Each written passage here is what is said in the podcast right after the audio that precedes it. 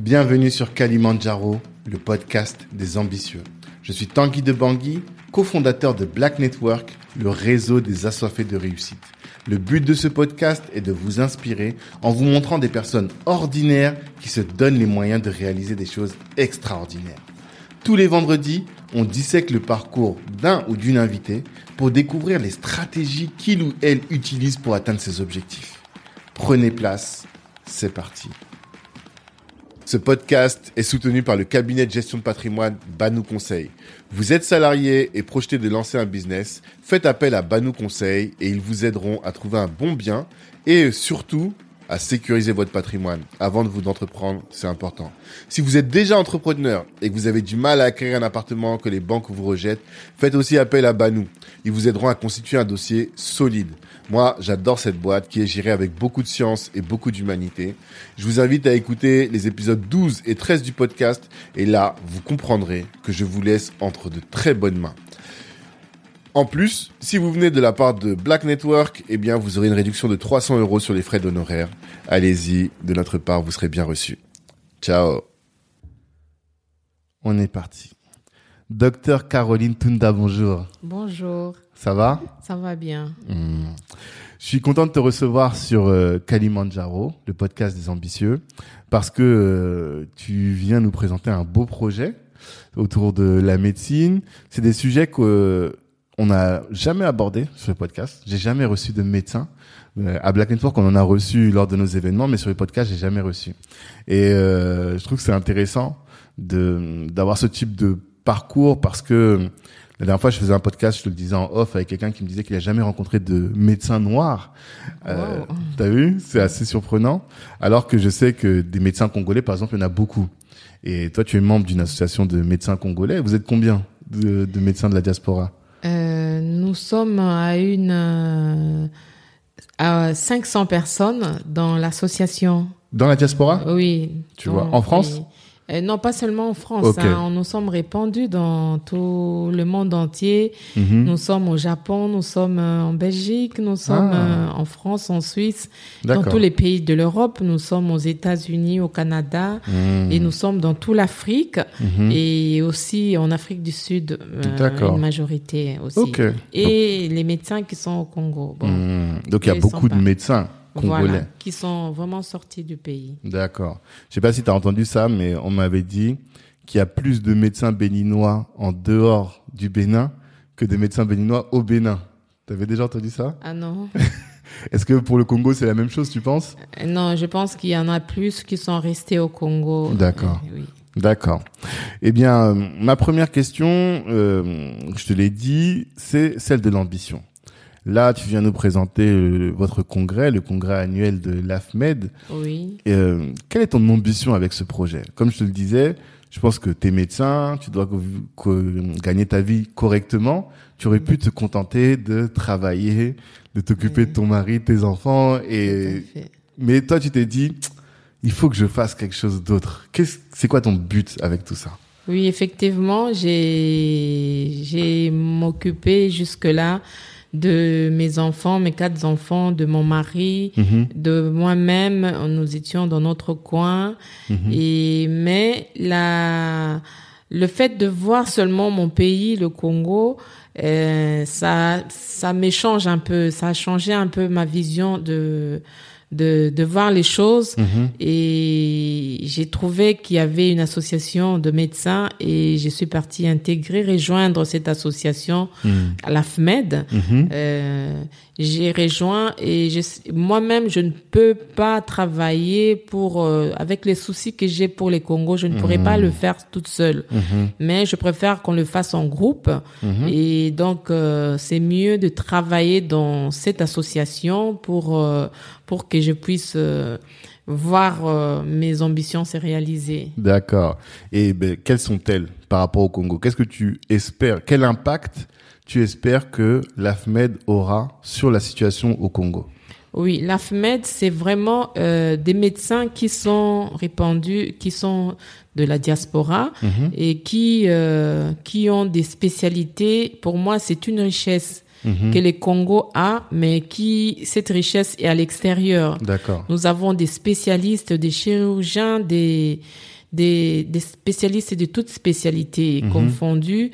Et partout où nous sommes dans des services, nous sommes euh, vraiment remarqués. Mhm. Et euh, voilà, à partir de cette richesse-là intellectuelle, nous pouvons faire des grandes choses au Congo. Mhm. Et déjà ici, on est très remarqué. Et pourquoi ne pas emmener cette richesse aussi au Congo? D'accord. Et c'est de cela que je me bats pour que mes collègues, les médecins, nous ne sommes pas, l'association n'est pas seulement pour les médecins. Hein. Hmm. L'association est ouverte aussi aux soignants. D'accord.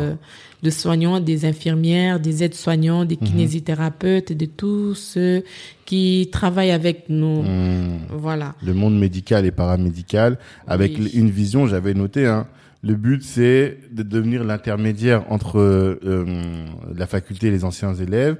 Et il y a cette notion qui est dit euh, j'ai bien aimé cette citation de d'Einstein qui dit c'est le devoir de chaque homme de rendre à l'humanité au moins ce qui autant qu'il a reçu. C'est ça. Tout à donc, fait. Tout ce que vous avez reçu comme instruction, euh, comme euh, ressources, c'est bien vous voulez contribuer euh, à l'humanité au Congo mm. avec à travers cette association. Voilà, tout à fait. D'ailleurs, c'est l'un du but de notre association. Mm-hmm. C'est on se tourne vers, vers notre euh, université, mm-hmm. notre faculté de médecine. Mm-hmm. Donc nous partons, nous apportons Hein, le meilleur de nous, hmm. nous apportons euh, au niveau de notre faculté de médecine sur l'enseignement, sur la recherche hmm. scientifique et sur les soins de santé. D'accord. Ok. Et euh, alors là, dans nos échanges, on va parler beaucoup de, de, de médecine. Comme je disais, c'est la première fois que je reçois un médecin ici, donc c'est intéressant d'avoir euh, ce point de vue de des, des, thèmes que vous allez aborder lors du congrès. On en a parlé, tout ce qui est lié à l'hypertension, le cancer de la prostate. Je crois dans toutes nos familles, il y a quelqu'un qui prend des médicaments contre l'hypertension. Je pense dans toutes les maisons, il y a quelqu'un. Donc ça veut dire qu'il y a un problème. Mm. Euh, et comment est-ce qu'on prévent On fait de la prévention sur ces sujets-là? Le cancer de la prostate aussi, l'infertilité dans le couple, la télémédecine. Ça, c'est des sujets qu'on va aborder, que vous allez aborder lors du congrès. Euh, aussi, toi, tu es gériatre notamment. Mm. Donc ça va être intéressant d'avoir ton regard sur euh, la prise en charge des personnes âgées en France et en Afrique. Moi, on en a parlé un peu en off et tu m'as surpris parce que pour moi, je croyais qu'en Afrique, on prenait mieux en charge les personnes âgées qu'en France. Mais ça, on va pouvoir en discuter également. Des soins palliatifs, tu as fait une formation en éthique. Donc l'éthique, c'est, euh, je sais pas comment le définir, mais c'est l'idée de bien faire les choses finalement. Hein. Et comment est-ce que bah, quelle est ta vision des choses en France et aussi au Congo, le pays que tu connais le mieux. Et euh, voilà à peu près tout ce dont on va parler. Est-ce que ça te va? Oui, oui. D'accord. Euh, comment tu te présentes aux gens qui, qui ne te connaissent pas? Je suis docteur euh, Caroline. Mon nom de jeune fille, c'est Mokako. Mokako, ok. Et mon nom d'époux, c'est Tunda. Hmm. Donc, je suis docteur Tunda. Comme en France, on prend les noms de Marie. Docteur Tunda Mokako, Caroline. Hmm. D'accord. Voilà. Donc, euh, ma formation, j'ai étudié au campus à l'université de Kinshasa mhm. et j'ai suis venue terminer la dernière année de médecine ici à l'université de Rennes. D'accord. Et mais je suis retournée pour faire mon jury au Congo et mhm. j'ai un diplôme de docteur en médecine congolais. D'accord. Et ici, je me suis spécialisée, je suis devenue gériatre. Mhm. Et donc, euh, à part la gériatrie, pour parfaire encore euh, mes connaissances, j'ai fait les soins palliatifs. Mhm. Et après, euh, actuellement, je suis en train de faire un master en éthique. Ok. Ah, actuellement, tu es dedans là Oui, voilà. Ok, d'accord. Tu avais trop de temps, c'est ça? Euh, non, c'est pas par manque de temps, c'est par euh, pour euh, parfaire encore euh, pour euh, prendre en charge mieux mes patients. Je, hmm. Il faut qu'il faut qu'il y ait cette partie d'éthique que hmm. qu'on qu'on néglige de fois, mais il faut que dans tous les services qu'il y ait des commissions d'éthique hmm. pour essayer un peu de de relever les niveaux de prise en charge. Mais qu'est-ce quel a été l'élément déclencheur sur l'éthique si on peut commencer par là? À quel moment, euh, qu'est-ce qu'il y a, qu'est-ce que tu as vu qui t'a conduit à te dire ah il faut que euh, on améliore l'éthique en France, ou en tout cas dans mon activité? Euh, je préfère commencer par le début plutôt. Okay. J'ai fait la gériatrie. Ouais. La gériatrie, ça s'occupe de. on- je m'occupe de personnes de plus de 75 ans. Ok. Et en faisant cette gériatrie, je me suis euh, confrontée, euh, puisque la gériatrie, on voit déjà la fin de vie aussi. Je me suis confrontée plusieurs fois à des fins de vie que moi j'ai continué toujours, mais que dans les services, on avait souvent des conflits puisque je n'abaissais pas mes bras. Et donc, euh, il y a une loi en France ici, il faut pas qu'il y ait des, des, de, d'acharnement, Ouais. l'acharnement thérapeutique. Et actuellement, on parle de l'obstination déraisonnée. Déraisonnable. Mm. Et là, pour que, pour que je sois à l'aise, j'ai fait les soins palliatifs, la formation sur les soins palliatifs. Et dans le parcours en soins palliatifs, c'est là maintenant que je commence à comprendre. On peut aussi avoir, euh, on peut être dans la déontologie, mais il y a des choses qu'on doit rechercher plutôt le bien-être d'une- de la personne. Hein, au-delà de la déontologie, au-delà de ce qui peut se présenter, au-delà de ce que le droit peut nous présenter, mais on ne doit pas s'arrêter là. Il on doit aussi rechercher plutôt la dignité de l'être humain. C'est dans ce sens-là que j'ai fait l'éthique. Hmm, D'accord. Parce que là, tu dis au-delà du droit, parce que toi, tu considères que dans ta compréhension, la dignité, c'est de maintenir la personne en vie. Alors que dans la conception du droit, la dignité, c'est de respecter la volonté de la personne. Non, la maintenir la, la personne en vie, non. D'accord. C'est de maintenir le bien-être de Ah, la ok. personne. D'accord. Oui. Hmm, ok. Voilà. Pour les gens qui, qui nous écoutent, l'idée c'est euh, lorsqu'on a une personne qui est âgée et qu'elle arrive à un stade où il y a plus de de possibilité de la guérir au sens Oui. strict, que euh, euh, les- tous les traitements qu'on va lui donner ne pourront pas euh, inverser le cours de la maladie, eh bien là, on se demande qu'est-ce qu'on doit faire de cette personne. Il y a des gens qui disent il faut arrêter les soins, d'autres qui disent il faut continuer, et si on continue, c'est là qu'on rentre dans l'acharnement. Et toi, ce que tu dis, c'est peu importe ce qu'on fait, il faut que la personne, on la, on la maintienne dans un état de bien-être au maximum.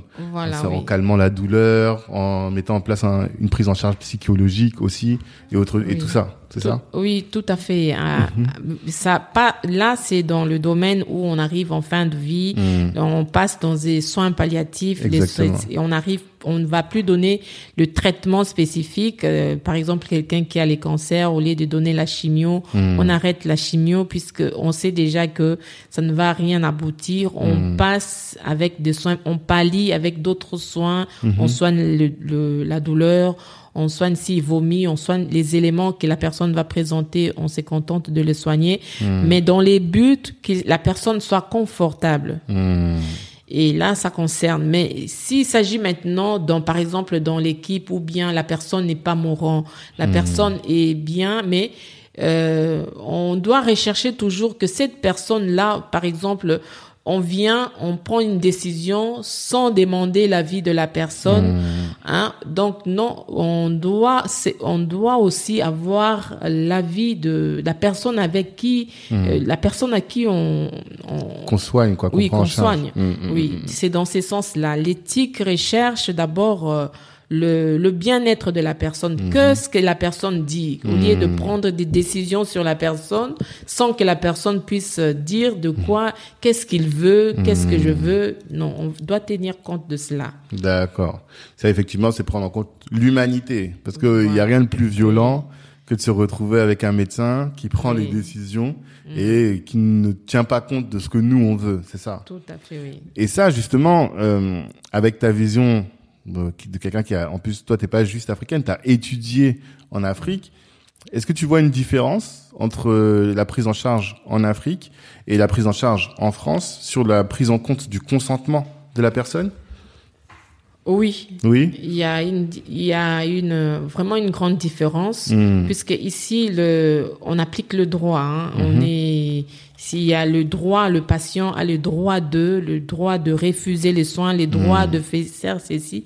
Et nous nous les médecins nous respectons ces droits là et des fois en Afrique euh, on ne respecte pas ces droits là on on fait plutôt, on prend des décisions sans que la personne sache même La décision a été déjà prise et le médecin peut de lui-même arrêter les soins alors que le médecin n'a pas le droit d'arrêter les soins. Le médecin est appelé à soigner la personne jusqu'à la fin de ses jours. Donc même si le traitement qui ne correspond plus, mais il doit pallier à un autre traitement. Donc c'est cette différence là, on le voit, on abandonne nos, nos patients. Bon, on- souvent en Afrique on dit non, allez-y, euh, peut-être aller voir dans la famille, aller discuter dans la famille. Bon, les médecins n'arrivent pas à trouver des solutions, à- n'arrivent pas à guérir la personne. Ils renvoient la personne à la maison pour dire non, allez voir le prophète derrière la maison. Ah ouais? Voilà. D'accord. Non, ça c'est un abandon de poste, un abandon de soins. D'accord.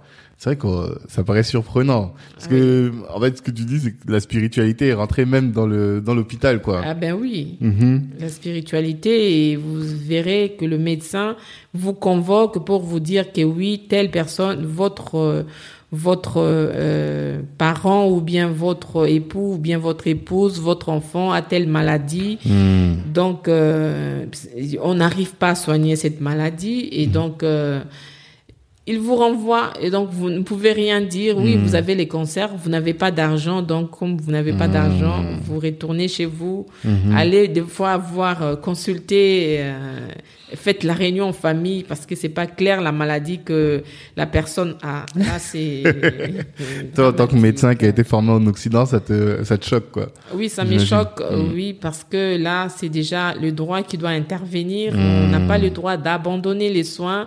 On n'a pas le droit de dire à un patient, bon, on a tout, on a fait tout ce qu'on pouvait, mais on n'a pas pu, et puis vous laissez partir le patient comme ça. Non. D'accord. D'accord. Et euh, pour revenir un peu dans le temps, tu disais que tu as été formé à, à l'université à Kinshasa.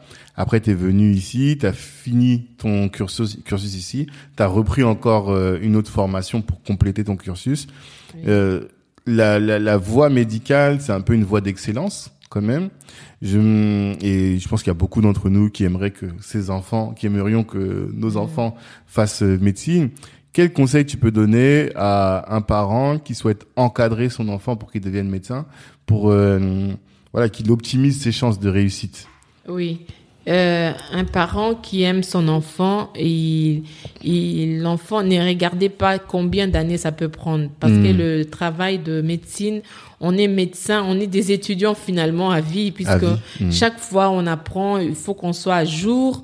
Et si on regarde seulement, ah, ça va prendre beaucoup de temps pour que mon enfant devienne médecin et Mm. vous orienter l'enfant vers autre chose, mais non. il- mais même s'il devient médecin, il va continuer à étudier, il va continuer à étudier, à parfaire encore, euh, puisque avec l'évolution, on étudie, on comprend, on découvre encore d'autres choses. Donc, pareil, moi, j'ai, quand j'ai fait la médecine, c'est vrai que ma médecine était très longue, puisque le fait de venir ici, comme on n'a pas les mêmes cursus France et Congo, Kinshasa, à Kinshasa, on a les cursus belges. Ouais. La dernière année pour moi, euh, au lieu que ça soit une année de stage, ça s'est transformé ici en quatre ans. Et donc, euh, le fait de rester là, je, j'ai, j'ai, j'ai, je me suis adapté aussi. Hein. Quand je suis arrivée avant, il y avait un peu cette peur là de l'homme blanc. Je, pour Tu m'as moi, dit ça tout à l'heure. Ça m'a surpris. Peur ah de oui, l'homme oui, blanc, si, c'est-à-dire. Si, si, si. Bon, pour moi, c'était euh, l'idéal. Hein, il maîtrise bien la médecine. Hmm. Et donc, du coup, moi-même, en étant là, je trouve qu'il n'y a rien de grave. Donc, euh, Tu veux dire que tu avais un complexe d'infériorité oui, oui, il y avait ces complexes d'infériorité. D'accord. Et oui, les- ça a pris du temps et puis toujours je m'ai justifié. Non, on me critique, on ne m'aime pas, c'est ceci, c'est là. Non, c'est parce que je ne travaillais pas. hein. C'est-à-dire, tu ne travaillais pas. Non, ici, il faut vraiment se mettre au travail. Ici, D'accord. il faut faire un travail, un travail bien fait. Mhm. Oui, c'est c'est ça la rigueur un peu d'ici. Ah. Et c'est avec cette rigueur là que, en me mettant là dedans, j'ai maintenant, c'est là aussi que je me sens maintenant à l'aise. D'accord. Donc tu penses que quelqu'un qui veut mettre ses enfants en médecine ou qui aimerait que ses enfants deviennent médecins, il faut que il trouve les moyens d'enseigner la rigueur à ses enfants. Oui, la rigueur est très important. La, disci- euh, la discipline, c'est très important. Mhm. Et puisque la médecine, c'est c'est beaucoup d'années de de de on, on passe plus d'années, plus de temps à étudier. Hmm. Hein, et donc cette rigueur là doit commencer déjà à la maison Mhm. et donc les parents doivent suivre et encourager hein, l'enfant. Euh, ça ça nécessite vraiment la présence de parents. Hmm. Toi, tu étais une bonne élève. Tu avais des facilités ou bien euh, tu penses que tu as dû beaucoup travailler pour euh, réussir? Non, moi c'était difficile parce que il y avait des enfants, j'avais des enfants et mon mari, j'ai eu des Hmm. difficultés pour euh, ben, euh, travailler. euh, je travaille, j'étudie, je suis Hmm. à l'hôpital. En même temps, je dois courir derrière. Les enfants sont à la crèche. Hmm. C'était pas facile jusqu'à ce que j'ai fait venir même ma mère pour garder les Ah, Pour enfants aider. parce que je Hmm. m'en sortais pas. Mon mari est médecin aussi, donc des fois on s'est retrouvés nous deux à comment? À travailler faire des en gardes, garde ou oui. autre, ouais. Et le matin, qui va s'occuper des enfants pour aller à la crèche et à Bien l'école. Donc il faut qu'il y ait quelqu'un à la maison. Pour trouver quelqu'un à la maison, c'est difficile aussi. Hmm. Et avec ces difficultés-là, c'est un parcours quand même très difficile Ouais. de s'en sortir et jusqu'à être inscrit à l'ordre de médecin ici, c'est vraiment un parcours de Hmm. de combattant, comme on combattants. dit. Mais qu'est-ce qui fait que t'as pas abandonné? Parce qu'on en voit des gens qui étaient arrivés pour faire des grandes études et qui ont vu toutes ces difficultés et qui ont abandonné, qui se sont dit, bah, vaut mieux que je prenne un boulot alimentaire, soit de de- d'aide-soignant ou autre, parce que je peux pas infliger toutes ces difficultés-là à mes enfants. euh. Qu'est-ce qui fait que t'as continué malgré tout? Euh, J'ai continué parce que déjà les, diplômes étaient là Hmm. et je, je n'avais pas d'autres euh, comme d'autres spécialités à côté, d'autres, par exemple faire la coiffure ou bien faire Hmm. autre chose, la gestion, non, je ne pouvais que faire ça. D'accord. Et en faisant ça, ça me permettait aussi de gagner de l'argent. Mhm. Et ça, et ça, je faisais aussi de, j'assistais aussi à des congrès qui étaient intéressants aussi. Hmm. Et on ne s'est fatigué. Les conditions étaient bien réunies aussi pour qu'on peut, qu'on part au travail. Et les gens ont peur, mais des fois quand on est dedans, on, ce n'est pas vraiment, ce n'est pas vraiment difficile. D'accord. Oui. C'est quand on voit de l'extérieur Oui, oui. on dit, Hum, Oui. c'est-à-dire, mais quand t'es dedans, de toute façon, t'es pris dans le, le mouvement, quoi. Oui, voilà, oui. Mhm. Oui. Ma, ma difficulté, c'était quand je n'arrivais pas à m'intégrer dans les équipes. Ouais. Oui, je me fatiguais un peu. Des fois, j'arrêtais, j'ai j'ai pars à l'église. Mhm. Des fois, une année, je ne travaille pas. Mm. Et puis, bon, je retourne. Hein, et, mais l'intégration, c'est vraiment, c'est ça le, le grand problème, ma difficulté, c'était ça. D'accord. S'intégrer, oui, je m'étais intégrée. J'ai dit, bon, j'oublie un peu cette histoire de racisme. Hmm. Mais s'intégrer dans une équipe, comprendre l'autre, que les autres t'acceptent. On a, j'avais toujours cette tendance-là, ah, on me rejette, on me rejette. Je me sentais toujours inférieure, mais j'ai dit non, non, non, moi je ne suis pas inférieure. Moi, Moi, j'ai, je laisse un peu cette pensée-là qui est en moi, que non, c'est les autres qui sont supérieurs à moi. Et j'ai, je me suis imposée, et c'est là que Hmm. je, je, je, je suis là maintenant. D'accord. Et euh, alors, faudra qu'on parle après de quel élément déclencheur t'a permis de t'imposer. Mais quand tu dis que tu as vécu le racisme, on se, on se demande, on se dit peut-être qu'à un certain niveau, tu as déjà fait des études, tu es quand même quelqu'un, tu dois plus vivre le racisme. En fait, ce que tu dis, c'est que il y a rien qui te protège du racisme, c'est ça? Ah non, il y a les racismes est toujours là. Mhm. Les racismes vient encore pire quand on voit que tu es encore très euh, tu brilles quand les familles t'apprécient et les collègues euh, ça ne les arrange pas de fois mais si on reste toujours oui les racismes là moi-même je n'avance pas avec euh, cette histoire de racisme.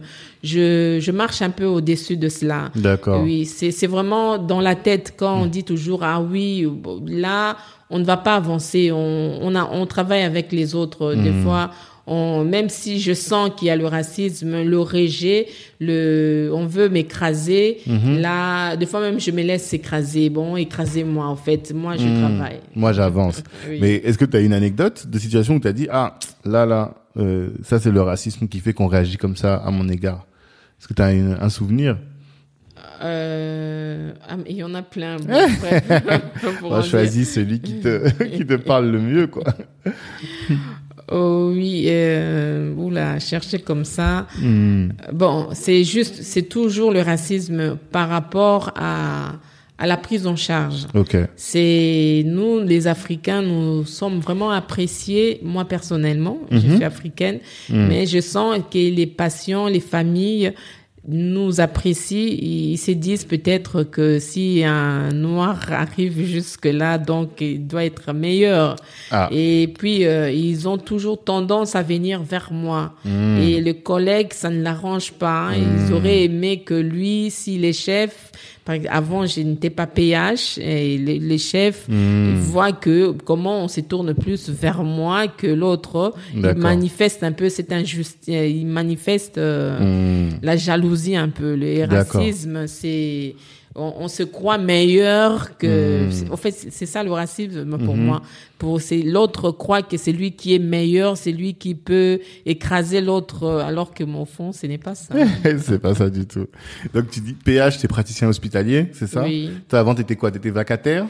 Non, avant j'étais d'abord euh, étudiante. Ah oui. Et puis après je suis devenue médecin quand j'ai eu mon diplôme. Hmm. Je suis devenue d'abord attachée associée parce que je n'étais pas inscrite à l'ordre de médecins français. D'accord. Et il faut d'abord passer un concours pour euh, hmm. nous les Africains, mais pas les pays européens. Je pense que eux ils font seulement le une sorte de euh, validation. Validation. Et, mais nous qui sommes en Afrique, les Algériens tous nous faisons un concours et hmm. quand nous, nous obtenons, nous réussissons à ces concours, il y a d'autres années qu'on nous laisse euh, pour travailler. Et puis hmm. après, nous sommes inscrits à l'ordre de médecins. Ah, d'accord. Donc c'est un parcours du combattant quand même. Oui, voilà. Et puis après, là, il y a encore un autre concours qu'on passe pour euh, devenir PH. C'est juste, c'est un PH, mhm. mais qui est intégré dans la fonction publique. Ah, Donc, si vous voulez être dans la fonction publique, vous mhm. faites ces concours-là, vous devenez PH, vous êtes reconnu. Mhm. Et si vous quittez la fonction publique, euh, vous devenez, vous restez PH, mais dans le privé. D'accord. Donc toi, tu n'avais pas encore ce statut, mais les, euh, les, les patient t'aimait, mais pourquoi est-ce que tu penses qu'il t'appréciait? Parce que tu étais plus humaine que les autres? Oui, je pense que c'est ça. C'est ça la particularité de des soignes, de nous qui venons de l'Afrique. Hmm. Hein, nous avons cette partie humaine là, hein, mhm. qui pas seulement les Congolais, c'est tous les Africains. Mhm. Cette partie humaine là qui euh, qui qui qui nous qui nous différencie de de, hmm. de mes collègues français, de mes collègues euh, d'autres collègues. Et tu penses que ça nous vient d'où cette euh, humanité entre guillemets? Qu'est-ce qui fait qu'on est comme ça? Euh, Moi personnellement, je pense que c'est dans le, c'est ancré, c'est vraiment dans le, bantou. Nous sommes des bantous. Mhm. Hein, quelqu'un qui est, bah, c'est comme en Afrique et tous les Congolais. Et je prends l'exemple de Congolais puisque moi je suis congolaise. Mhm. Euh, même à voir, on verra un Congolais va t'ouvrir la porte, même ah. s'il ne te connaît pas. Hmm. Il ouvre la porte facilement. On peut les tuer même dans sa propre maison, mhm. mais il ouvre la porte. C'est pas tout le monde qui ouvre la porte à tout le mhm. monde. Voilà. Cette hospitalité, ces cœurs-là, on a un cœur là qui, mhm. qui est au fond, qui est bon. Hmm. Et ça, après, ça se manifeste dans ta manière de travailler, dans ton rapport à l'autre et le, le, client, le patient, pardon, le ressent et c'est ça qui fait que voilà, plus, plus agréable. Alors que dans des sociétés occidentales, on est plus sur euh, le cartésien. oui, le cartésianisme, exactement. Et tout à l'heure, avant de l'enregistrement, tu m'as parlé d'autre chose. Tu me disais que et c'est quelque chose qu'on reproche beaucoup aux médecins.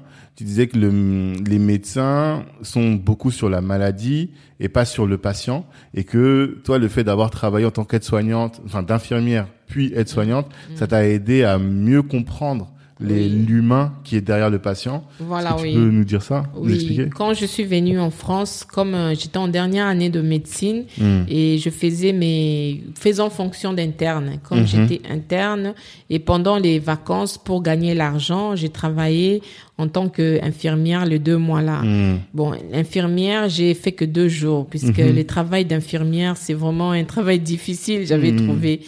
Et du coup, j'ai travaillé en, chez les petits enfants, à, toujours dans l'hôpital, puisqu'on ne pouvait me prendre que dans l'hôpital où je travaille. D'accord. Où je faisais mes, mes stages. Mhm. Et c'est là que j'étais aide-soignante. Mhm.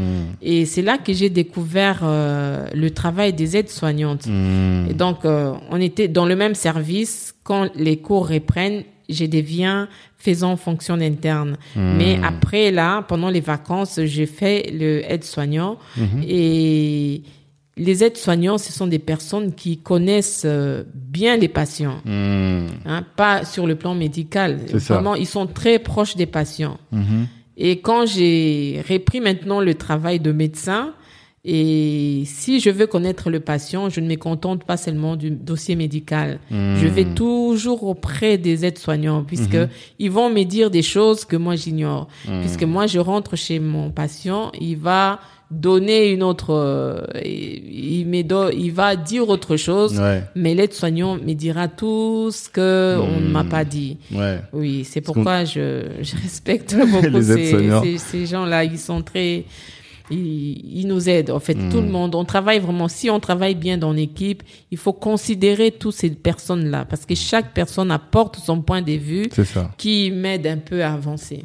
Parce qu'on dit souvent que, et ça c'est un- une critique conforme à l'égard des médecins, on dit que le médecin, lui, quand il rentre dans une chambre, il voit euh, une maladie. Donc par exemple, il va voir chambre 32, c'est un cancer de stade ceci, cela. Voilà. Alors que le l'aide-soignante, comme elle, c'est elle qui va faire les soins de, de, de- de- comment on Le appelle ça? nursing. Le nursing, voilà, la, la, la toilette, la, La prévention toilette, des oui. escarres, tout ça. Elle, elle parle vraiment avec la personne elle-même, et c'est elle, Voilà. à la différence de l'aide-soignant qui connaît. quoi. Exactement, c'est vraiment Mhm. ça. Oui. Hmm, D'accord. Et ça, tu dis que ça t'aide, toi, à, à avoir euh, cette vision-là. Mais tu penses que c'est quelque chose qui est pas répandu? C'est toi ta spécialité parce que tu as eu un tu disais ton origine bantou mais aussi parce que tu as vu les- le travail des aides-soignants. C'est pour ça que tu as cette vision-là mais ta formation ne te permet pas normalement d'avoir cette vision-là. Non, non, non. Ça ne m'avait pas permis. Mhm. Et si je n'avais pas fait ce travail-là, je n'allais pas comprendre euh, l'importance de, Mhm. de- des, des, des aides-soignants, des infirmières, d'autres, d'autres, personnes. Mhm. Oui. D'accord. Et euh, tout à l'heure, on, on parlait aussi, je t'avais dit de, tu disais que toi, tu es gériatre, tu as été gériatre.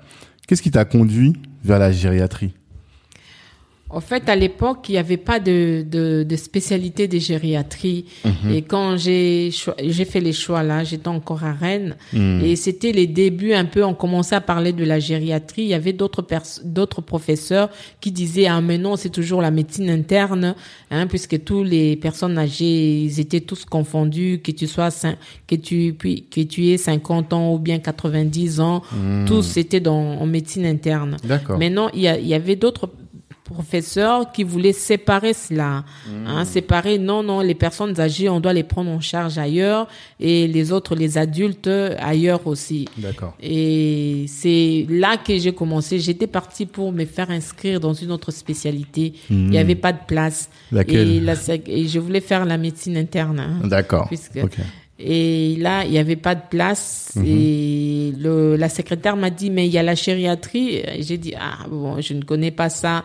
Bon, mettez mon nom puisqu'il y avait plus de place. C'est ainsi que j'ai commencé la Ah, gériatrie. c'est le hasard total, oui, quoi. Oui, Mhm. voilà. Et je, je n'aimais pas, même quand j'ai travaillé, je n'aimais pas vraiment aller là où il y avait des personnes âgées. Mhm. Je voyais que c'était difficile de leur prendre en charge. D'abord, je ne sais même pas s'ils me comprennent. Moi-même, je ne Mhm. les écoute même pas. Surtout ceux qui ne sont pas communicants. C'est difficile, hein. Mhm. Oui, moi, bon. Je vois. Bon, et puis euh, des fois il y a d'autres qui sont cachetiques, qui sont maigres là. Hein. Ce n'était pas ce que je voulais avant. Hein. Et puis après, au fur et à mesure de rester, ah, mais j'ai découvert que mais ce sont des personnes merveilleuses. Hein. Ils vous parlent, ils deviennent un peu comme des enfants. Vous, on parle bien. Il y a d'autres qui vous disent vraiment de, des réalités des choses. Mhm. Voilà. Ils ont une histoire, ils connaissent Oui, voilà. le monde, ils ont vécu quoi. Et c'est toujours un plaisir d'écouter les, les personnes Oui, oui, âgées oui. parler. Et du coup, voilà. Hum, Et tu, tu me disais que euh, toi, tu vois une différence entre la prise en charge des personnes âgées en France et la prise en charge des personnes âgées en Afrique. Et euh, contrairement à l'idée reçue que j'avais, moi, toi, tu vois que euh, la, la plus prise en charge en France, elle est meilleure qu'en Afrique.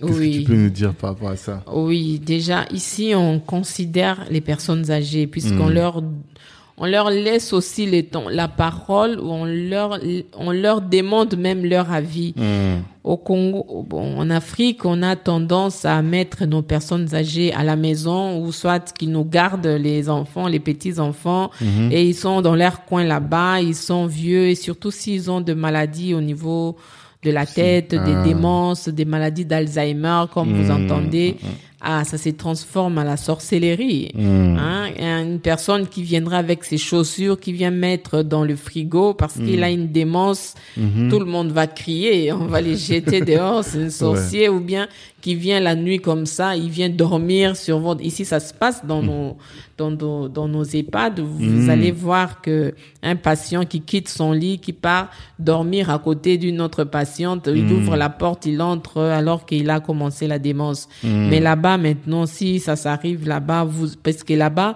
les personnes âgées, ils habitent ensemble avec euh, La famille. la famille. Et donc, on, ils partagent même la chambre avec les petits-enfants. C'est ça. Et ben maintenant la nuit, vous voyez la grand-mère qui s'élève, qui est en train de faire des choses alors qu'il est en train de penser à ses souvenirs anciens, de jouer pendant la nuit. Qu'est-ce que vous allez faire? Vous allez le foutre dehors? Vous allez dire vous voulez tuer l'enfant ou quoi?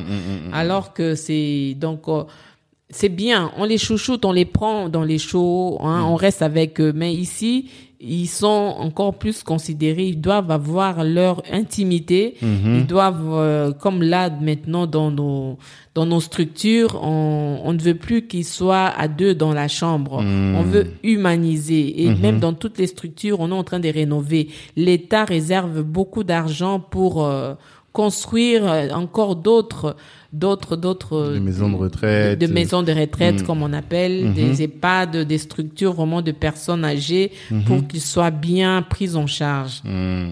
Mais pourtant, euh, l'image qu'on a des maisons de retraite, justement, c'est des mouroirs où euh, les gens sont là, même si c'est vrai, ce que tu dis, c'est juste, mais l'impression qu'on a de l'extérieur, c'est que c'est des endroits où on abandonne les personnes âgées, on les met là-bas et on les laisse. tout à fait. C'est il y a certaines maisons de retraite Hmm. pas toutes il y a certaines maisons de retraite où les enfants qui ne voilà cette différence là qui en Afrique là-bas ils les avaient à la maison mais chez eux ici à la maison ils veulent pas de leur grand-mère à la maison. Ils vont abandonner euh, ils vont les délaisser un peu dans des maisons de retraite.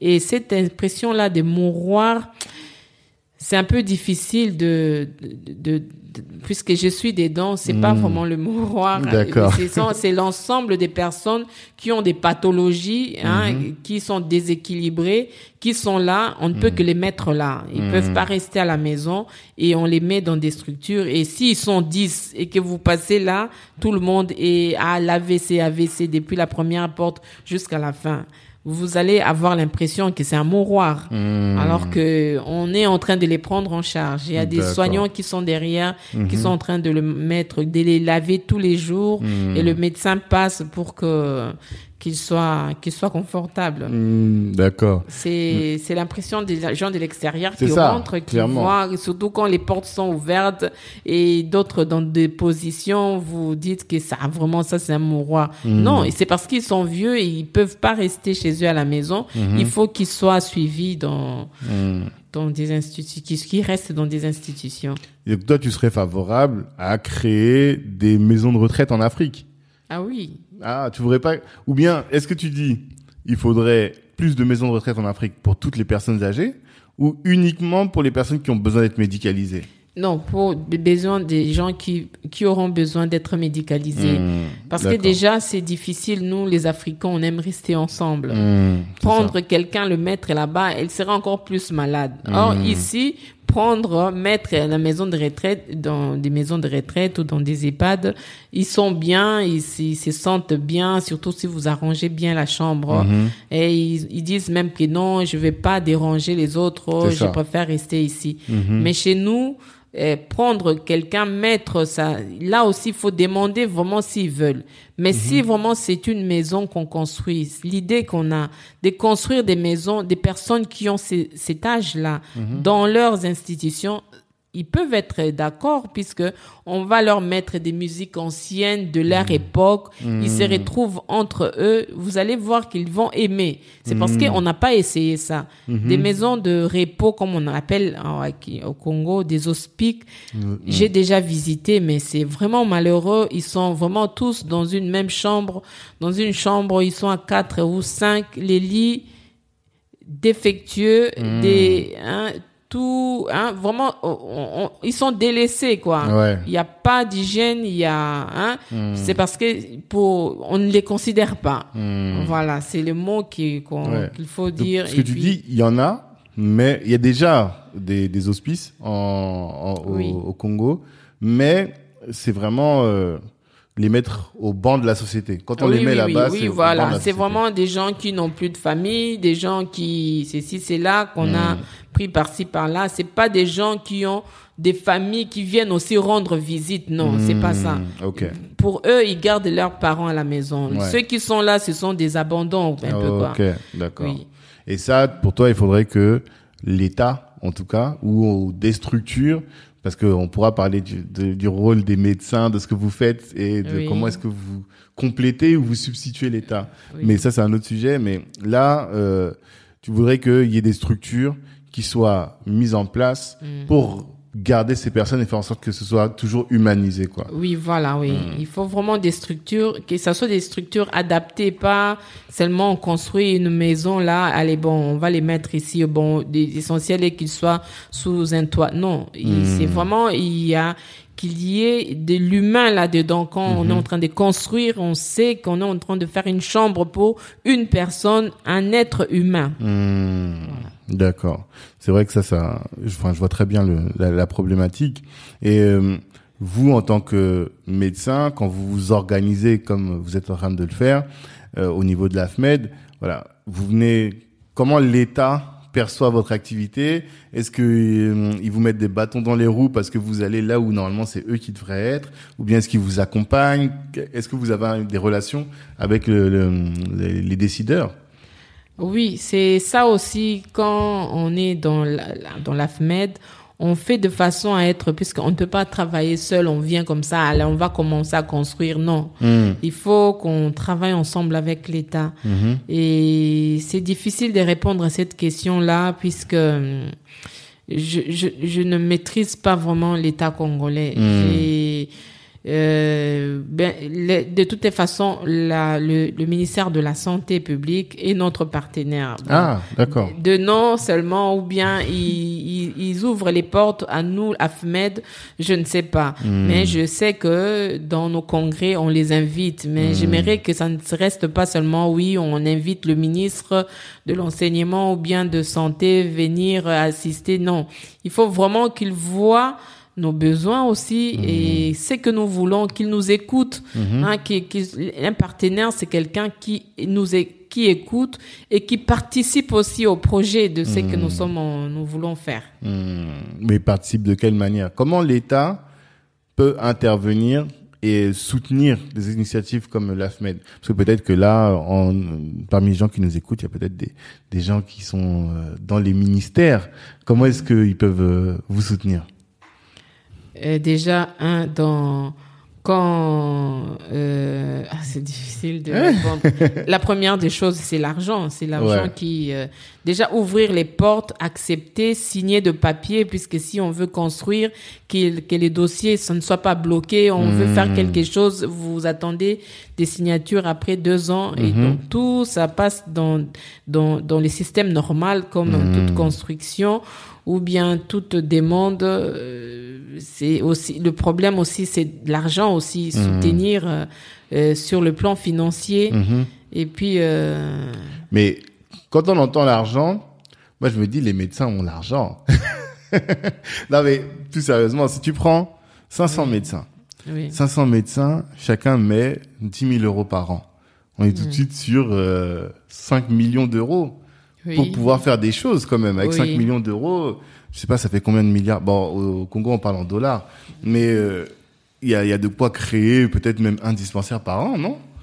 Oui, c'est le problème, c'est l'association qui doit nous devons être unis Hmm. et lorsque nous disons que nous cotisons tel montant, il faut que tout le monde suive. Ah, il faut ok. pas que ce soit les mêmes personnes ou bien une Une euh, poignée. une poignée seulement de personnes qui cotisent. Non. Mhm. Oui, il faut aussi que tout le monde adhère. Hmm. Hein, tout le monde, il faut vraiment s'asseoir pour dire que est-ce que vous êtes partant? C'est ça un peu la difficulté. Hmm. On fait des choses, je me retrouve seule à faire quelque chose et puis euh, les autres ne suivent pas. Hmm. Et donc ça n'encourage pas, mais et- mais si on, on veut avancer, on, on va avancer toujours. J'imagine. Parce que dans mon, quand je vois, ben, je te disais que on avait reçu un ophtalmologue, je crois que c'est le deuxième, euh, la deuxième euh, rencontre de Black Network en 2011. On Oui. reçoit un ophtalmologue, euh, docteur Femin Jotou, qui est ophtalmo ici à Paris, au Cameroun. Et lui, il me disait, bah voilà, moi, le, le- mes vacances d'été, je vais euh, en- au, au Cameroun. euh, il fait de- des opérations de la cataracte. Et ça, j'ai l'impression qu'il y a beaucoup de médecins qui sont dans ce, ce genre de choses-là. Est-ce que tu trouves que, est-ce que tu penses que ça a de l'impact? Est-ce que tu penses que ça a suffisamment d'impact ce qu'ils font? Est-ce qu'on pourrait faire plus? Qu'est-ce qu'on pourrait faire de plus? Selon toi Oui, nous, l'AFMED, nous faisons cela aussi. Ok. Il y a au, au- dans notre groupe, il y a des chirurgiens, des anesthésistes, et quand nous descendons au Congo, Hmm. nous partons dans des centres hospitaliers, nous programmons déjà des interv- des personnes, nous appelons des gens qui vont venir, Hmm. euh, on, on leur donne de, de, de- des inter- on, on leur fait des interventions gratuitement. Mhm. Et c'est ce qu'on fait, on, on essaie de faire ce qu'on fait ici, là-bas. D'accord. Et voilà. Mais tu penses que c'est pas suffisant, c'est ça en fait Non, c'est pas suffisant. Ça, c'est juste en flash. C'est vraiment, il faut, euh, et, euh, puisque comme euh, les toutes les structures, bon, pour moi, c'est tout est par terre. Essayer vraiment de de d'apporter, euh, de rester même là-bas. C'est pas seulement partir, venir et faire un geste là. Hmm. Regardez nous, nous faisons des nous faisons des opérations et puis partir. Non, ça c'est pas suffisant. C'est vraiment être aussi avec nos collègues qui sont là-bas sur place, qui voient aussi ce que nous nous faisons, hein, qui s'approchent de nous, qui voient pas seulement de l'extérieur, ah mais ces gens-là qui viennent de l'Europe, ah un peu euh, orgueilleux, non. Il faut vraiment qu'on qu'on soit avec eux, qu'on voit leurs difficultés aussi, et puis qu'on travaille main dans la main. D'accord. Mais ça supposerait de rester plus longtemps Oui, sur voilà, place, pas juste pendant les vacances Ah oui, pendant les vacances, non, là c'est. Hmm. Mais qu'est-ce qui qu'est-ce qui te manque Par exemple, un médecin comme toi, gériatre, tu dis ton mari aussi est médecin, vous êtes déjà au moins deux. Hmm. Qu'est-ce qui vous manque à vous pour vous installer au Congo?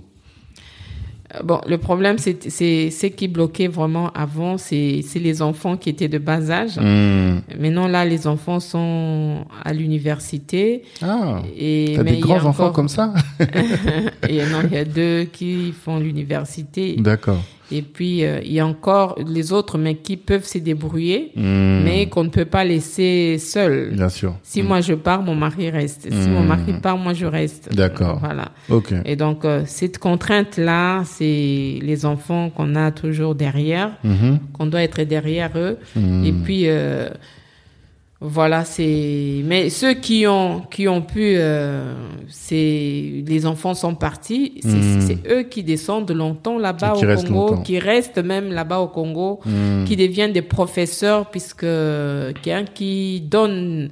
C'est ça un peu le but de comme on a euh, l'AFMED veut apporter euh, son soutien à la faculté. Mhm. Il faut rester sur place, surtout ceux qui sont des professeurs, de donner des cours là-bas sur place. Ils doivent rester sur place. Et ceux qui sont aussi des médecins, qui sont pas des profs, ils restent aussi sur place. D'accord. Et euh, tout à l'heure, tu as évoqué la question des euh, médecins occidentaux qui sont peut-être mal vus par euh, les médecins locaux. Euh, Est-ce que ça, c'est quelque chose que tu as vécu?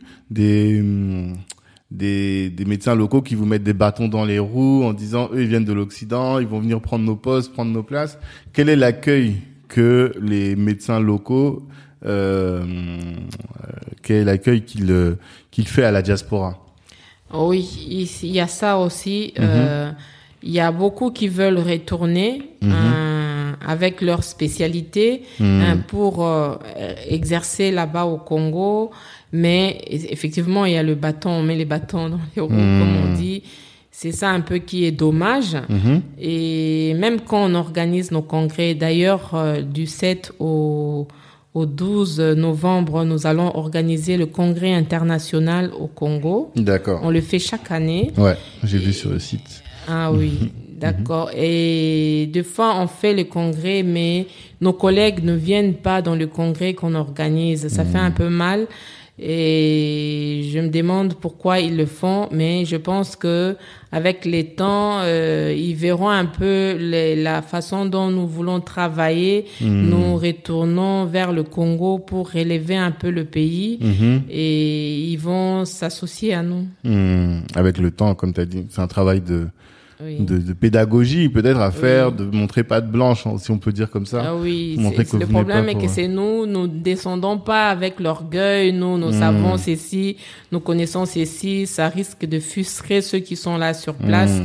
mais qu'on se mette ensemble, Mhm. hein, qu'on qu'on qu'on se mette ensemble. Bien et sûr. puis voilà. Et euh, surtout, dans ce podcast-là, ça fait plus de 150 épisodes. Je parle beaucoup avec des gens qui sont rentrés en Afrique et qui me disent que, euh, justement, peut-être parfois on vient avec ce syndrome du sauveur un peu euh, en Afrique en se disant c'est nous qui avons la connaissance et qui allons changer le continent, alors que quand ils arrivent sur place, ils se rendent compte que c'est l'Afrique qui a à leur apporter au final, qui peut le- les aider. Alors je parle même pas de de la notabilité qu'on acquiert euh, et du statut qu'on a, mais même euh, en termes de science, ce que déjà le fait de voir ce que certains arrivent à faire avec peu de choses, déjà ça permet de se rendre compte des, des- peut-être des limites qu'on a nous en Occident, mais en matière de santé plus précisément, je me pose la question de, euh, par exemple, toute la médecine traditionnelle. Quelle place on fait à la médecine traditionnelle pour euh, euh, régler certaines pathologies avec euh, les plantes ou autres. Aujourd'hui, on en parle beaucoup en Occident. On, on essaie de d'explorer d'autres voies que la médecine chimique. Est-ce que c'est des sujets que vous vous avez abordés dans vos différents congrès ou pas du tout? Euh, non, on n'a pas abordé, mais c'est dans notre plan stratégique. D'accord. de développer la recherche euh, clinique, la recherche scientifique. Mhm. Avec seulement les plantes que nous avons, nous allons commencer à étudier cela Mhm. au lieu de d'aller chercher des médicaments qui ne sont même pas des médicaments, de faux médicaments qu'on met sur le marché. Mhm. Et c'est vrai que nous ne venons pas sauver le Congo. Mhm. Nous ne venons bon, c'est c'est pas le mot qu'il faut utiliser. Et c'est c'est les soucis là qu'on voit que il faut que les choses changent. C'est vraiment euh, apporter le meilleur que nous nous croyons avoir, hein, apporter cela pour que ceux qui sont sur place hein, puissent euh, nous ensemble nous qu'on se mette ensemble puisque eux ils ont ils connaissent le terrain Mhm. Hein, ils, ils sont, nous sommes tous sortis de la même université. Mhm. Nous avons euh, acquis, nous, il y a des gens qui sont très intelligents Mhm. et essayer de mettre ensemble, euh, de nous mettre ensemble, je pense que ça, on va y D'accord. Donc là, c'est un, un, un- appel que tu fais aux médecins congolais pour dire Oui. travaillons ensemble pour euh, le bien-être de la population, quoi. Voilà, oui. Et euh, là, à ce stade, donc il y a un congrès qui va arriver. Tu peux nous rappeler les dates? C'est le 24, c'est ça? 24 et 25 Non, le congrès de Kinshasa. Celui qui est ici. Ah non, c'est celui qui est ici, le congrès de Paris. Oui. Oh, ça, il- il- le congrès de Paris aura lieu le 1er octobre. Ah oui, pardon, je me suis trompé. Oui, Oui, le octobre. 1er octobre, dans D'accord. trois semaines. dans, dans trois semaines. Et euh, tu m'as, on avait parlé un peu des thèmes qui seront abordés. Tu disais que vous alliez parler de la gériatrie, non pardon, de l'hypertension, du cancer de la prostate, de l'infertilité dans le couple et aussi de la télémédecine. Euh, on peut commencer par l'hypertension artérielle. Euh, comme je te le disais tout à l'heure, je disais tout à l'heure en introduction, je pense que dans toutes nos familles, on a des gens qui prennent des médicaments contre l'hypertension. Euh, déjà, qu'est-ce qui fait selon toi que euh, j'ai l'impression que c'est beaucoup chez les Africains. Je vois pas trop ça dans les quand je parle avec des familles d'autres origines, en tout cas des familles occidentales. Qu'est-ce qui fait que nous, on est mm, particulièrement, qu'on soit particulièrement exposé aux problèmes d'hypertension? Euh, Déjà, la cause de l'étiologie de de l'hypertension artérielle, c'est différent. Hein. Chez les Africains, les traitements on a tous les, les comment les, les professeurs qui donnent qui, qui donnent cours ici mhm. hein, les traitements ils donnent c'est différent quand ils soignent un hypertendu qui est africain et un ah. hypertendu qui est ici on a tous presque le même médicament et c'est de cela même on va parler pendant mhm. le congrès puisque eux pour eux ils considèrent que l'hypertension de de l'Afrique est banale. moi, ça m'avait scandalisé un peu quand un grand professeur me l'a dit. J'ai dit, ah bon, c'est banal. bon, pour eux, ils trouvent que nous, nous sommes costauds, nous résistons contre le stress. Hmm. Et que si quelqu'un est hyper tendu, c'est vraiment une autre cause qui est derrière. Ah ouais? Bon, ça, bon, on va en parler le lundi, donc ça sera l'occasion. Non, mais donner un peu de... Je pense que ça, ça peut être bien de donner un peu de de, de, de contexte ou de d'éléments à notre auditoire pour qu'ils comprennent. L'hypertension est banale. Oui, il m'a dit que non, l'hypertension chez l'Africain est banale. Hmm. Mais moi, j'ai dit, mais non, et pourtant, ça fait des fléaux. Il y a des, hmm. des AVC seulement à cause de l'hypertension. Bien sûr. Et donc, c'est vrai, en cherchant, mais nous, dans notre alimentation, nous consommons beaucoup de sel. Exactement. Et il y a d'autres causes aussi qui sont là. Et bon, euh, comme ce n'est pas vraiment ma spécialité. Oui, bien sûr. Mm. Et, mais je sais que c'est, c'est, une pathologie que nous négligeons beaucoup. Mm. L'hypertension peut être là, on va prendre pendant une semaine ou bien un mois le traitement, mm. et puis après on oublie, et puis après on commence à associer cela avec de forte boisson, bière. Et hmm. puis voilà, on ne, on ne fait pas de sport. Mhm. Et voilà, ça s'installe. Et puis des jeunes qui meurent de d'un jour comme ça, pouf, il tombe. Mmh, et mmh, on dit mmh. non, il était hyper tendu, il voulait pas prendre le médicament. Il y a aussi une autre, un autre aspect où les gens, quand ils prient beaucoup, disent que non, bon, la, les médicaments, je vais mettre ça à côté et puis euh, je crois en Dieu. Et voilà, il y a trop de dégâts. C'est dans ce sens-là qu'on va aborder cela, puisque comme il y a beaucoup de gens qui négligent cela, et des fois, l'hypertension conduit, on va parler aussi de l'insuffisance cardiaque. Mmh. Et c'est le premier, ça sera fait par le professeur Anon, mmh. Olivier, qui est à l'hôpital Broca. Et pour parler de l'insuffisance cardiaque, ça sera le professeur Assayag Patrick, mmh qui est de Kremlin-Bicêtre, mmh. qui vont essayer de parler de, ce, de cette grande maladie mmh. qui, que nous, les Africains, la communauté africaine, néglige beaucoup mmh. et les conséquences de ces deux pathologies. Mais la dernière fois, j'étais à une convention, je discutais avec un médecin, un cardiologue. Et parce que je lui ai dit, euh, dans notre petit entourage, même à Black Network, on a eu deux morts deux jeunes hommes, tous les deux, ils devaient avoir moins de 35 ans, hmm. morts d'arrêt cardiaque.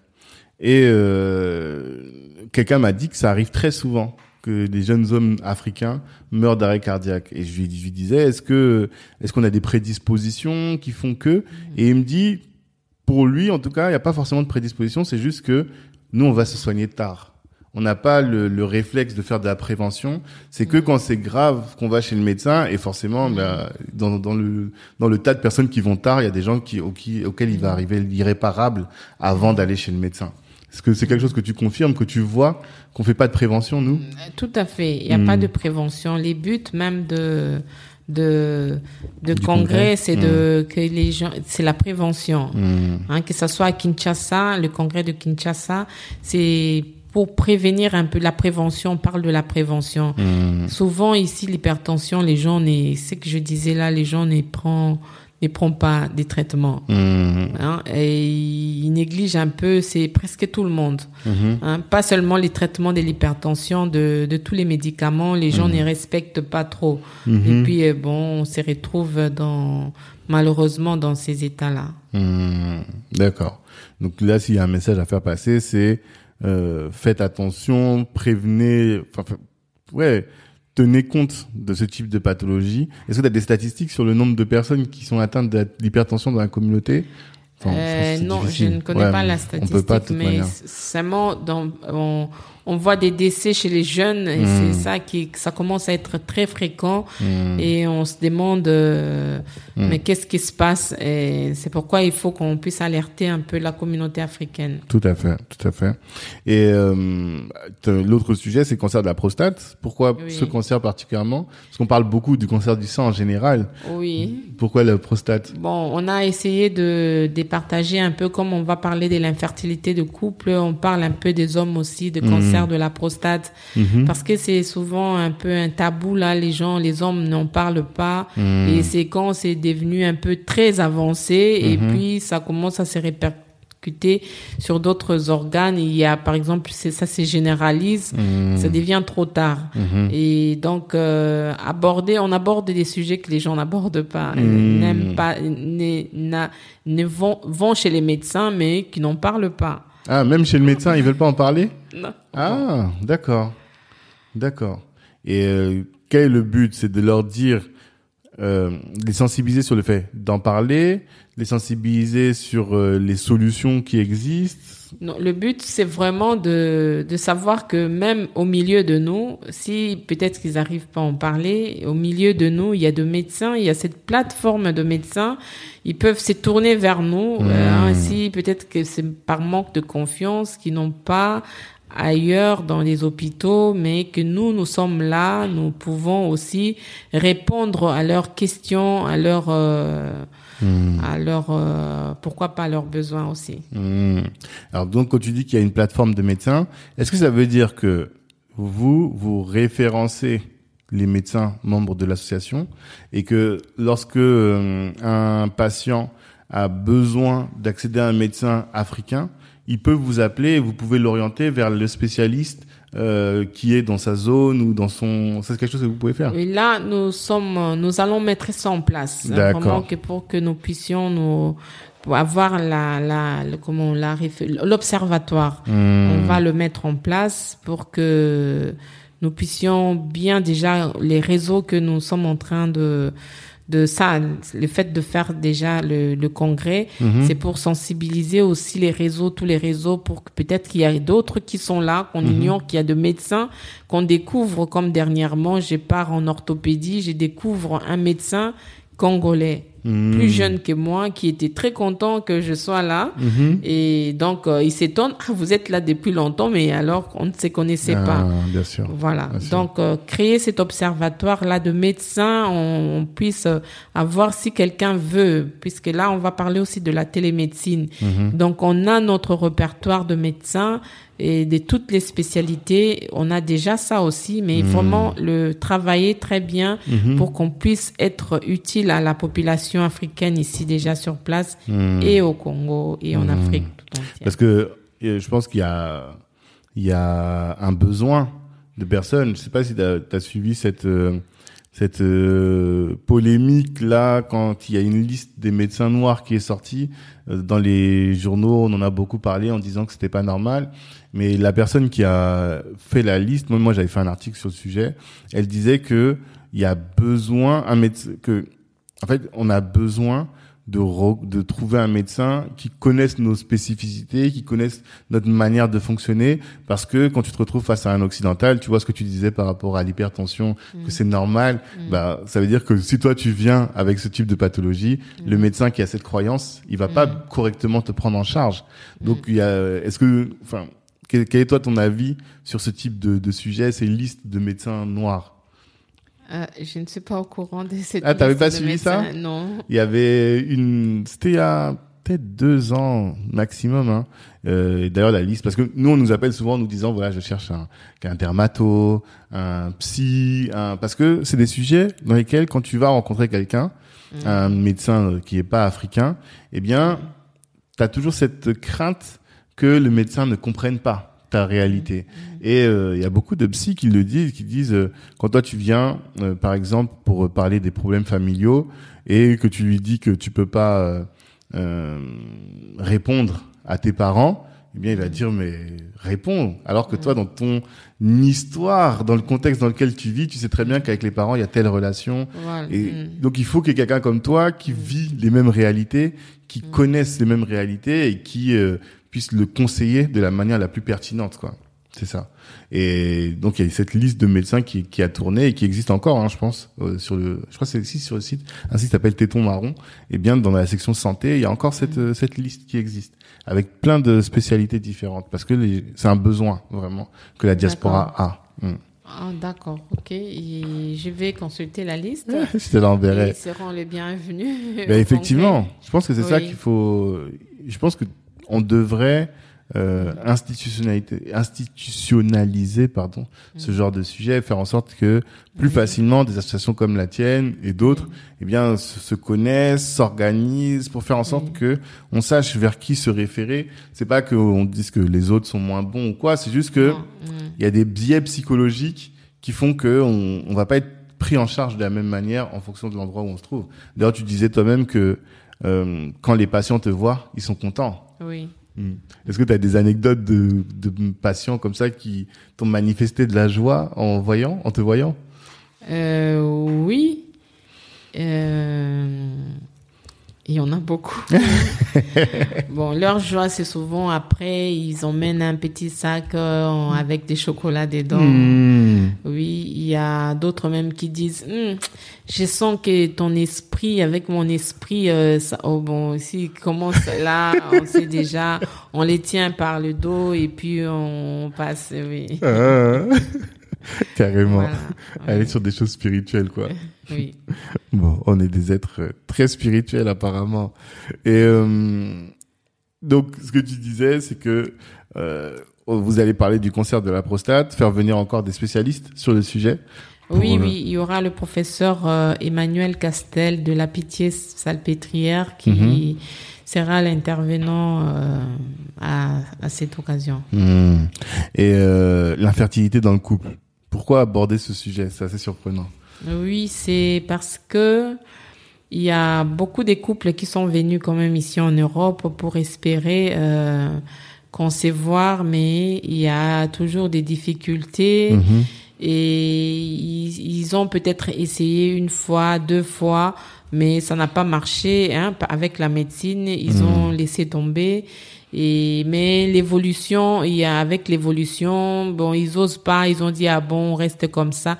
Mais c'est pour un peu le, les secouer, c'est pour leur dire qu'il y a encore de nouvelles méthodes, il y a encore euh, qu'il ne faut pas désespérer. Mm-hmm. Et c'est dans ce sens-là qu'on va parler un peu de l'infertilité mm-hmm. de dans le couple. Et puis aussi, il y a aussi un aspect, on va faire intervenir un homme des dieux qui va essayer aussi de parler de la partie spiritualité puisque D'autres, on leur, euh, on va parler un peu de toutes les méthodes qu'on utilise actuellement mmh. Mmh. pour euh, concevoir et qu'est-ce qui freine aussi d'autres personnes à ne pas prendre la décision d'utiliser ces méthodes-là. Mmh. Et puis, euh, est-ce que c'est un problème de la religion qui leur empêche de, de faire cela?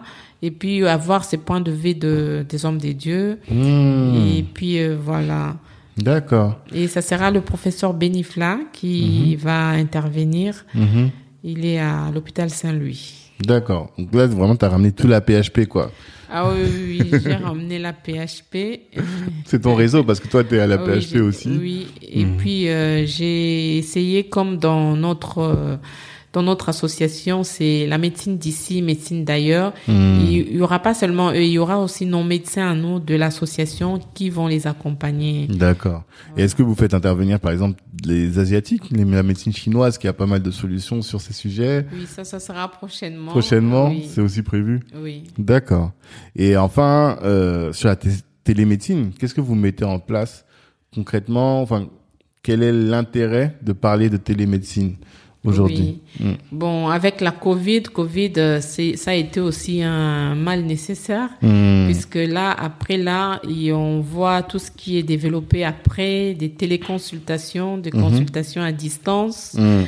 Et c'est ce que nous voulons aussi euh, développer. D'accord. hein. Il y a certains collègues, le prof Mukisi, le prof, le, le docteur Lembelembe, qui le font déjà. Mhm. Et mais nous, c'est que nous nous voulons avec la FMED, toutes les spécialités que nous avons, hein, déployer la télémédecine dans dans tous les territoires de la République Mm. démocratique du Congo. On commence d'abord par là et puis on va l'étendre partout avec euh, avec euh, partout quand j'ai dit partout c'est en Afrique. Mm, mm, Donc puisque on a tendance les gens viennent de l'Afrique pour venir se faire soigner en Europe. Ouais, beaucoup. Et donc, euh, nous, on va commencer à faire des consultations à distance. Mm. Et voilà, pour euh, essayer de, de travailler avec nos collègues qui sont sur place pour, euh, Mm. pour, euh, pour faire la médecine à distance et éviter un peu que les gens ne viennent pas ici. Bon, Mhm.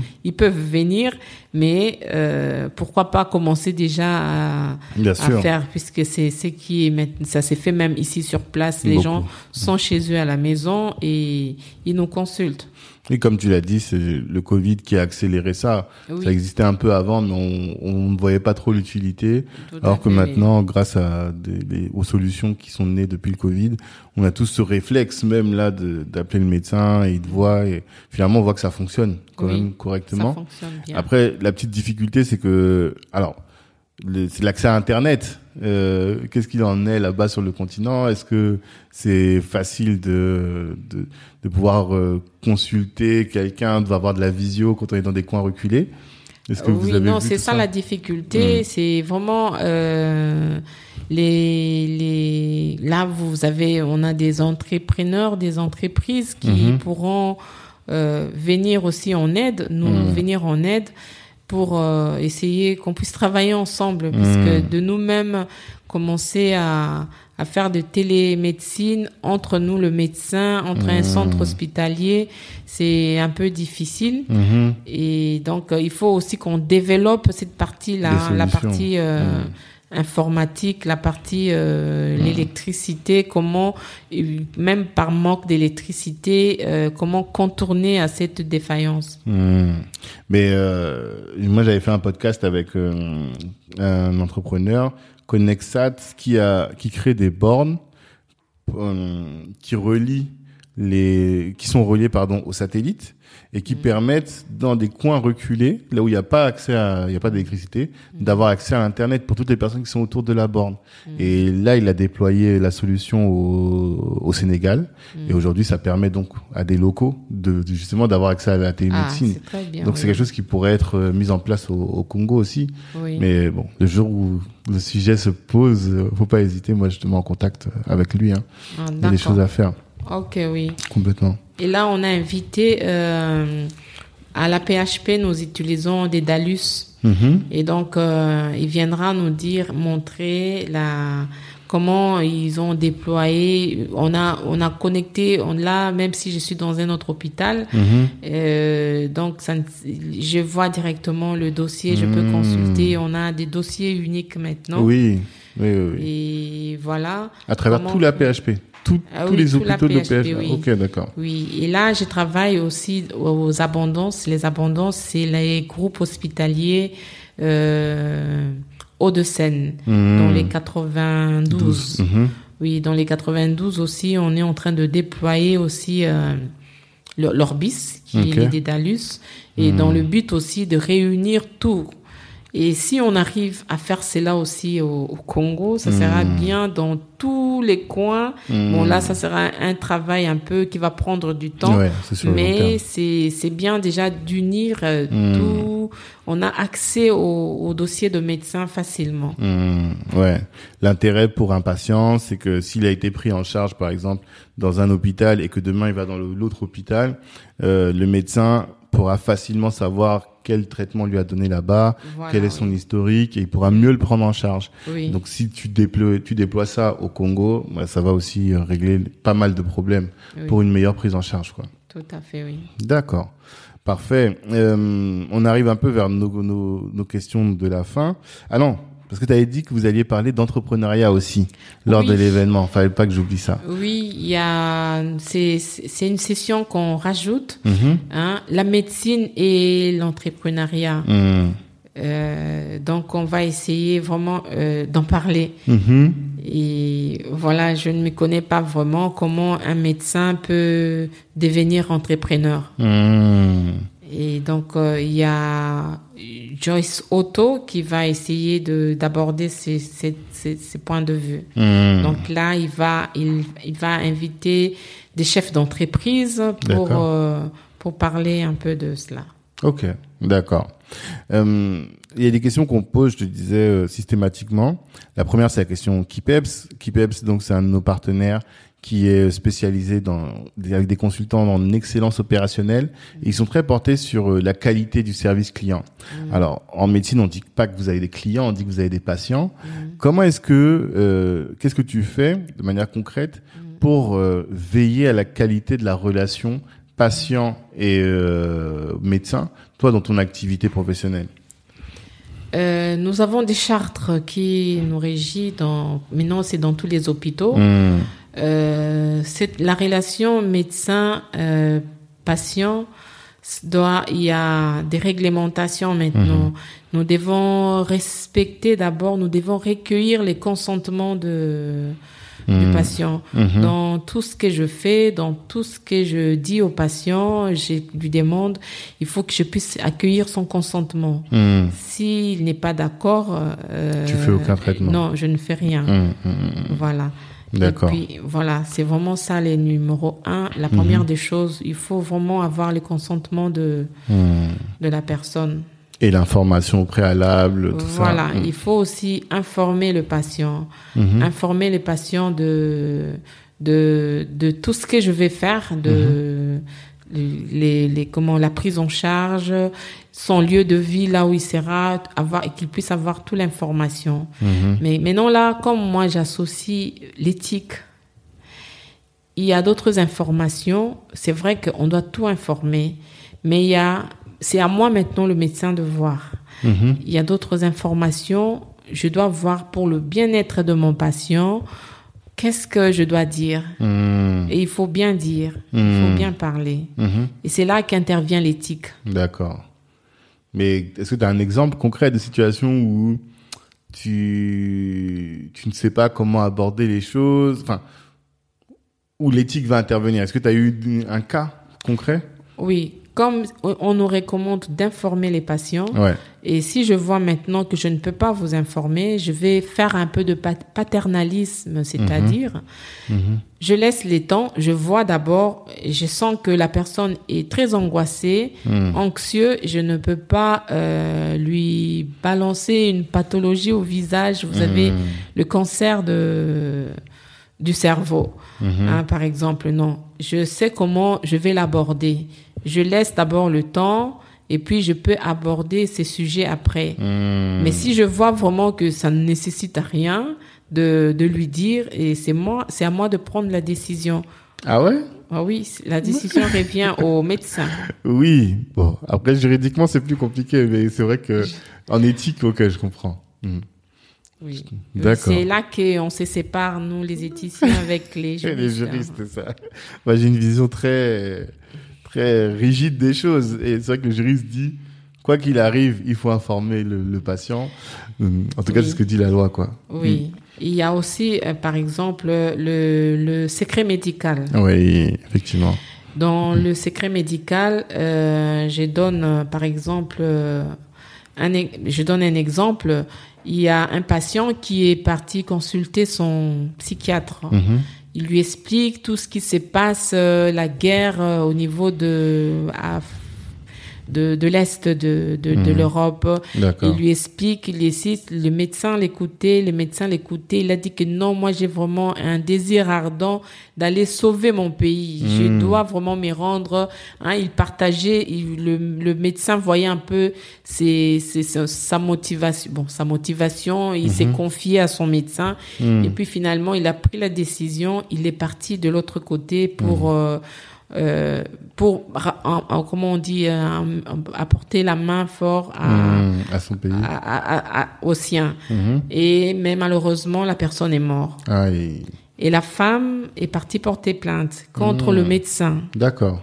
Et le médecin, lors de jugement, l'avocat du médecin a dit que c'était dans le secret médical. Exactement. Donc le secret médical, on doit le respecter. Mhm. Lorsque le patient, c'est dans notre serment d'Hippocrate, Tout ce qui est dit dans le mur, je n'ai pas le droit de le faire sortir à l'extérieur. Et maintenant, l'avocat de, de, la, La femme. de la femme Mhm. va dire euh, non. Et c'est pas question de secret médical là-dedans. Mhm. C'est que il a, il savait bien que le monsieur était fragile. Mhm. Il n'aurait pas dû l'autoriser à partir. Mhm. Il, savait, il avait vu déjà sa fragilité d'aller comprendre. Vous voyez maintenant, le droit est là. Ouais. Et on ne sait pas. Maintenant, le procureur, vous qui êtes droit, de droit, le procureur est souvent dans la partie euh, civile. hein. Ouais. Oui, les procureurs aussi s'élèvent pour dire non, il n'y a pas question de secret médical. Mhm. Et j'ai aimé ce que le procureur avait dit, puisque le procureur avait rejoint, nous avait rejoint, nous, les, les éthiciens. Mhm. Le procureur a dit, la vie, c'est d'abord avant les secrets. Mhm. Il faut d'abord la vie. C'est ça un peu l'éthique. L'éthique préserve la vie. Hein, on doit et on doit rechercher le bien-être de la personne, même s'il y avait un secret médical. Les secrets médicaux, il faut d'abord la vie avant. Mhm. Oui. Ah, c'est intéressant. Mais après, la question, c'est est-ce que le- la personne aurait, qu'est-ce qu'il fallait faire? Est-ce que, il, à qui est-ce qu'on allait parler? Et même si on avait parlé, est-ce que ça aurait changé quoi que ce soit? C'est, un autre sujet, ça. Non? Ah bon, là c'est notre sujet. Non, après, c'est- moi, on m'avait toujours dit que il faut veiller sur le secret médical parce que euh, c'est le seul moyen de garantir à un patient que ce qu'il dit va rester entre vous et moi. Parce que sinon, eh bien, on n'aura plus confiance dans la médecine. Par exemple, ce, ce patient, s'il sait que quand il dit ça à son médecin, bah, il s'expose à ce que ce soit révélé, bah, demain, il préférera le garder pour lui. Et donc, ça fait pas avancer la médecine dans, dans sa globalité. non, quoi. on veille sur le secret médical, Hmm. mais il y a des Il y a des choses limites, quoi. C'est ça que il y a, on veille sur les secrets médicaux, mais sauf Hmm. en cas de maladie contagieuse, Oui. par exemple le Covid. Mhm. Et donc, euh, le médecin doit dire que telle personne a le Covid parce Oui. que c'est une maladie qui est, c'est une pandémie. Tout à fait. Mais pour les autres, les cancers, le sida, le médecin n'a pas le droit de, Mhm. de, de, de divulguer. Mhm. Tout à fait. Tout à fait. Et euh, là, on a parlé de psychiatrie. Sans transition, je sais que euh, là, toi, tu te donnes justement cette activité de de, de diriger. C'est quel, quel est ton poste déjà dans l'AFMED? En fait, moi, je suis la présidente euh, de, de la section France. C'est ça. Donc présidente de la section France, j'imagine que voilà, tu es ici, ça te demande du temps, de l'implication. À côté, tu dois gérer ta vie de, de médecin, tes, tes- ton, ton activité professionnelle, ton activité personnelle et familiale. C'est c'est exigeant en termes de temps et j'imagine que ça doit bousculer parfois en termes de santé mentale. Comment est-ce que tu fais pour euh, garder ce- cet équilibre Mm. mental? Non, c'est parce que j'aime ce que je suis en train de faire. Ah, Oui. ok. J'aime vraiment ce que je suis en train de faire et je suis en train de voir là où je suis en train de partir là. Hmm, Ce que je suis en train de viser. ok. Oui, si c'était quelque chose qui m'a été imposé, ça allait me fatiguer. Mhm. C'est parce que j'aime ce que je suis en train de Hmm. faire et j'essaye aussi de, de modérer deux fois. D'accord. Tu sais lever le pied quand même. Voilà, oui. Mais est-ce que tu, je sais pas, est-ce que tu fais de la méditation, est-ce que tu fais du sport, est-ce que tu fais des choses quand même pour euh, garder l'équilibre? Euh, déjà la marche, c'est pour moi les, les sports euh, parce que je pose vraiment mes pieds euh, liés à la pesanteur. Mhm. Et puis euh, je passe mon temps aussi à, à, à écouter la musique, la mhm. musique chrétienne, à, à prier aussi. Mhm, ça t'aide à garder l'équilibre. Voilà, oui. D'accord, très bien. Très bien, je pense qu'on a fait un, un, un, grand tour et euh, on a pas mal d'informations sur euh, sur euh, le, le, prochain congrès, sur l'activité de l'AFMED aussi et sur ton parcours à toi. Je, comme je te disais, nous, notre auditoire, notre audience, c'est beaucoup de jeunes issus de la diaspora qui sont en Occident.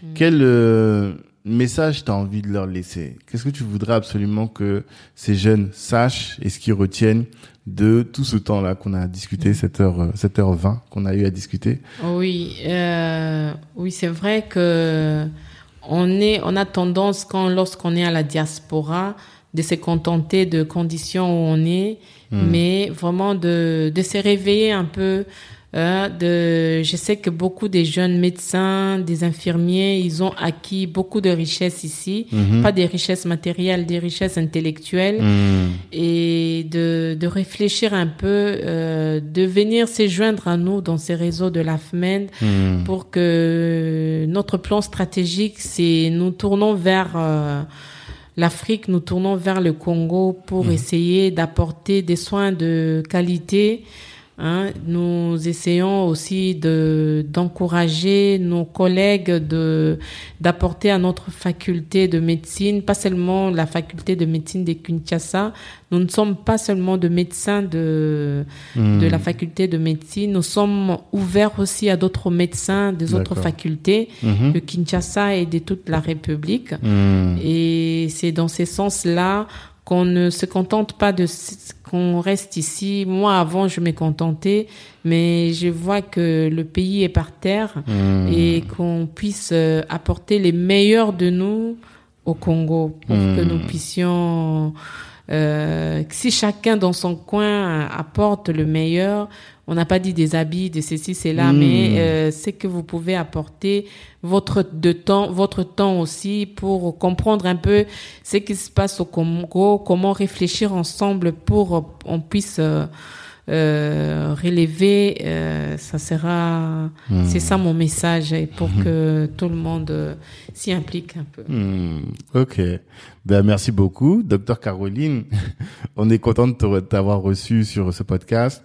J'espère que ça va susciter vraiment chez notre audience l'envie de, de s'investir pour chacun pour pour le développement de l'Afrique pour euh, qu'ils comprennent l'importance de structures comme euh, l'AFMED et euh, pour le congrès, pour ceux qui écouteront avant le congrès, eh bien qu'ils puissent aussi aller voir et apprendre, apprendre sur l'hypertension, le cancer de la prostate, l'infertilité, l'entrepreneuriat et la médecine. Et je vous dis à tous, bah, rendez-vous vendredi prochain pour un autre épisode. En tout cas, vendredi pour un épisode avec un autre entrepreneur, un autre acteur. Hello, hello. Merci d'avoir pris le temps d'écouter cet épisode jusqu'au bout. Avant de terminer, je voulais vous annoncer la création de la Kali Business Academy. Qu'est-ce que c'est que la Kali Business Academy? C'est un centre de formation dans lequel vous êtes formé par les meilleurs. Imaginez que Rokaya Diallo ou Harry Rosenmack vous forment à la prise de parole en public. Ou encore que Ibrahima Sissoko vous forme à entreprendre dans la tech. Ou que Olivier Laouché, euh, Christian Zella de Nofi vous forme à entreprendre dans les médias. Voilà un peu le type de programme que l'on vous concocte dans le cadre de la Cali Business Academy. Apprenez à entreprendre, certes, à vous insérer ou à obtenir des skills professionnels, mais en étant formé par les meilleurs. Ces meilleurs-là, vous les avez écoutés dans le cadre du podcast, vous les connaissez dans la communauté et ils sont là à votre disposition pour répondre aussi à toutes vos questions. C'est ce centre de formation pour le découvrir. Eh bien, ce que je vous invite à faire, c'est de nous suivre, Black Network, sur tous les réseaux sociaux, d'aller sur notre site internet aussi, de vous inscrire pour recevoir notre newsletter. Et là, vous serez informé régulièrement des différentes sessions de formation en présentiel ou à distance que nous allons organiser. Et puis par rapport au podcast, eh bien, comme je vous le dis toujours, merci de partager autour de vous. Vous avez sûrement dû euh, considérer que ce que vous avez entendu vous a édifié et pourrait intéresser un de vos frères, une de vos sœurs ou un de vos contacts. Eh bien, si vous partagez, si vous commentez sur euh, Apple Podcast, ça va nous aider à faire grandir le podcast et à toucher un maximum de monde. Merci pour votre attention.